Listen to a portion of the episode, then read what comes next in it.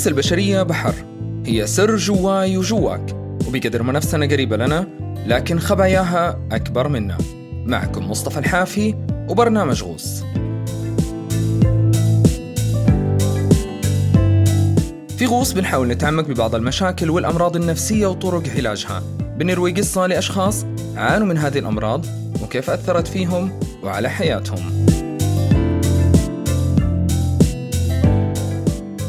بطل حلقة اليوم هو بطل حقيقي قرش بشري. يعتبر أكثر الرياضيين الأولمبيين تتويجا على الإطلاق بحصيلة 28 ميدالية بمشاركاته الأولمبية. هذا غير أنه حقق رقم قياسي بالميداليات الذهبية. هيمن على مختلف مسابقات السباحة اللي شارك فيها من المسافات الطويلة للقصيرة للتتابع. تفوق على الجميع وسطع نجمه كواحد من الأساطير في عالم الرياضة. اللي لا يزال متواجد بيننا. مايكل فيليبس السباح الأمريكي اللي حول معاناته وظروفه الصعبة وحياته المتقلبة لقصة نجاح أسطورية.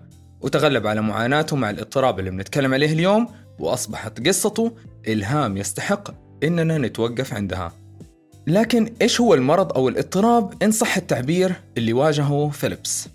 الاضطراب هو اعتلال سلوكي منتشر بالعالم بشكل كبير. بيعاني منه حوالي واحد ونص مليون شخص بالمملكة المتحدة فقط. مع أن اللي تم تشخيصهم فيه بشكل رسمي إلى الآن هم 120 ألف شخص. بيظهر بالغالب بمرحلة عمرية مبكرة وممكن يستمر مع المصاب لمرحلة البلوغ. اليوم بنتكلم عن اضطراب نقص الانتباه وفرط الحركة. الاضطراب هذا مشكلته واضحة من اسمه بيسلب القدرة على التركيز والانتباه عند الطفل ويخلي الشخص المصاب فيه مشتت بسبب أي عنصر خارجي وعصبي. ويصير متابعة الدرس أو الانتباه للشرح بالمدرسة أو أي عمل روتيني مهمة صعبة بالنسبة له. وهذا الاضطراب اللي عانى منه البطل مايكل فيليبس من بداية حياته. المرض بيصيب الأطفال في الغالب لأن معظم الحالات بيتم تشخيصها بعمر من 6 إلى 12 سنة. لكن في حالات بيتم تشخيصها بعمر كبير وبالطبع الأعراض ودرجتها بتتفاوت بين الصغار والكبار. نقدر نعتبر إن بداية تشخيص الأعراض بتظهر مع ارتياد الطفل للمدرسة.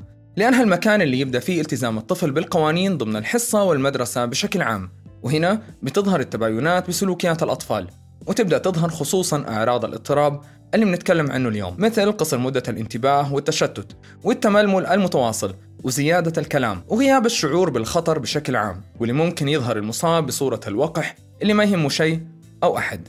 مايكل فيليبس خلال طفولته واجه مشاكل بالمدرسة ومع الطلاب من تنمر وغيره لكن أيضا كان بموقف مواجهة دائما مع والده من وهو صغير وهالسمة بالمواجهة والحدة يرجح وجودها بسبب اعتلال نقص الانتباه وفرط الحركة.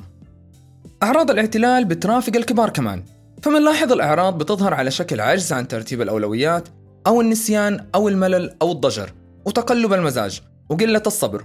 وهذه الأعراض كانت ملاحظة عند فيليبس خصوصا بعد فترة من نجاحه وحصوله على الجوائز. لأنه بدأ يمر بفترة من الاكتئاب والتشتت وفقدان الطموح وكان على وشك أنه يوصل للانتحار. والتفكير بالانتحار هو أسوأ الآثار الجانبية الناتجة عن أعراض هذا الاضطراب. وفي آثار جانبية كثيرة لاضطراب فرط الحركة منها الفشل الدراسي أو نقص الثقة بالنفس والسلوك العدائي والإندفاع وقلة التركيز اللي ممكن يسبب للمصاب حوادث مرورية أو مشاكل قانونية. وممكن حتى يفسح المجال للإدمان على الكحول والمواد المخدرة. أو حتى يوصل في النتيجة للانتحار بأسوأ الأحوال. وطبعا بطلنا عانى من كل هذه الآثار الجانبية بحياته واللي كانت ممكن تدمر مسيرته الرياضية بعمر صغير. مثل ما لاحظتوا بالبداية رقم مليون ونص مصاب بالمملكة المتحدة رقم كبير. لأن الاضطراب نفسه منتشر بشكل واسع. وبيقدر الخبراء نسبة الإصابة على مستوى العالم بين 3 إلى 5% بين الأطفال وهذا الرقم بازدياد دائم. مو بعيد يصل ل 10% بوقت قريب وهذا الرقم يعتبر كبير نسبيا. يعني من الممكن أن يكون في أطفال في محيطكم أو حتى أولادكم بيعانوا من هذا الاضطراب. وممكن كمان أنت عزيزي المستمع أو أنت عزيزتي المستمعة تكونوا مصابين بهذا الاضطراب. وحتى أنا ممكن كمان أكون مصاب بهذا الاضطراب. لكن شدة المرض هي اللي بتختلف وبتخلينا نقول إن فلان مصاب والثاني لا. وحتى نستوعب أكثر مدى سعة هذا الاضطراب خليني أقول لكم إن فرط الحركة مع قلة التركيز بينقسم لثلاثة أنواع. النوع الأول بنلاحظ قلة التركيز وفرط الحركة على المصاب. النوع الثاني بيغلب فيه قلة التركيز. والنوع الثالث بيغلب فيه فرط الحركة والاندفاع. وفي الأنواع الثلاثة بعض المصابين اللي هم الأطفال بيتحسنوا تدريجيا وبدون علاج لكن الأغلب بتستمر معهم الأعراض لفترة طويلة. وتقريبا 30% من المصابين بيلازمهم هذا الاضطراب طيلة حياتهم. ما نقدر نقول إنه في سبب محدد وواضح لظهور هذا النوع من الاضطرابات. بس نقدر نقول إنه اضطراب سلوكي بيكون أحد محفزات ظهوره هو العامل الوراثي فينا. لكن في عوامل يعتقد إنها بتساعد بظهوره عند بعض الأشخاص بشكل أكثر مثل الأطفال اللي يولدوا قبل وقتهم أو بيعانوا من وزن قليل وأقل من طبيعي تحديدا عند الولادة أو بعض الأحداث الطارئة اللي ممكن يمر فيها الأطفال وقت الولادة مثل نقص الأكسجين وممكن كمان يكون ضعف صحة الأم أثناء فترة الحمل أو التدخين أثناء فترة الحمل من الأسباب اللي تحفز هذا الاضطراب. قلت من شوي إن المصاب ممكن يشفى لحاله بدون أي تدخل. لكن هذا ما يعني ابدا تجاهل العلاج واللي طبعا لازم يتم بإشراف مختص. والعلاج هنا بينقسم لقسمين علاج سلوكي وعلاج دوائي. العلاج الدوائي بيركز على استخدام المنشطات اللي بتساعد على تحسين تركيز المصاب وتقليل نشاطه البدني ونقدر نعتبرها حل قصير الأمد. لأن العلاج فيها أظهر تحسن بأداء المصابين على الأصعدة الاجتماعية والدراسية. لكن إذا نبغى حل طويل الأمد فما نقدر نتوقع أن يتم الشفاء نهائيا بالاعتماد على المنشطات وحدها. للسبب هذا لازم يرافقها علاج سلوكي واللي نقدر نعتبره عملية تنظيمية لحياة المصاب. بتساعده على تجاوز الأعراض والتركيز.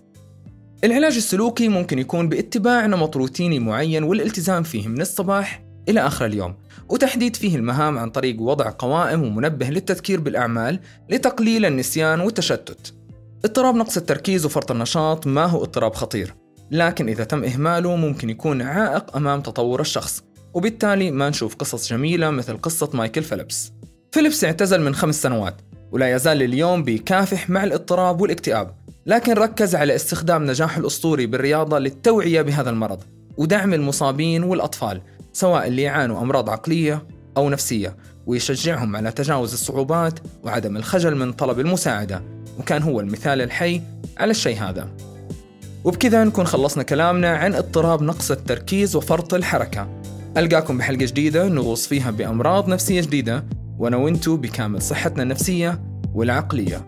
كان معكم مصطفى الحافي. سلام.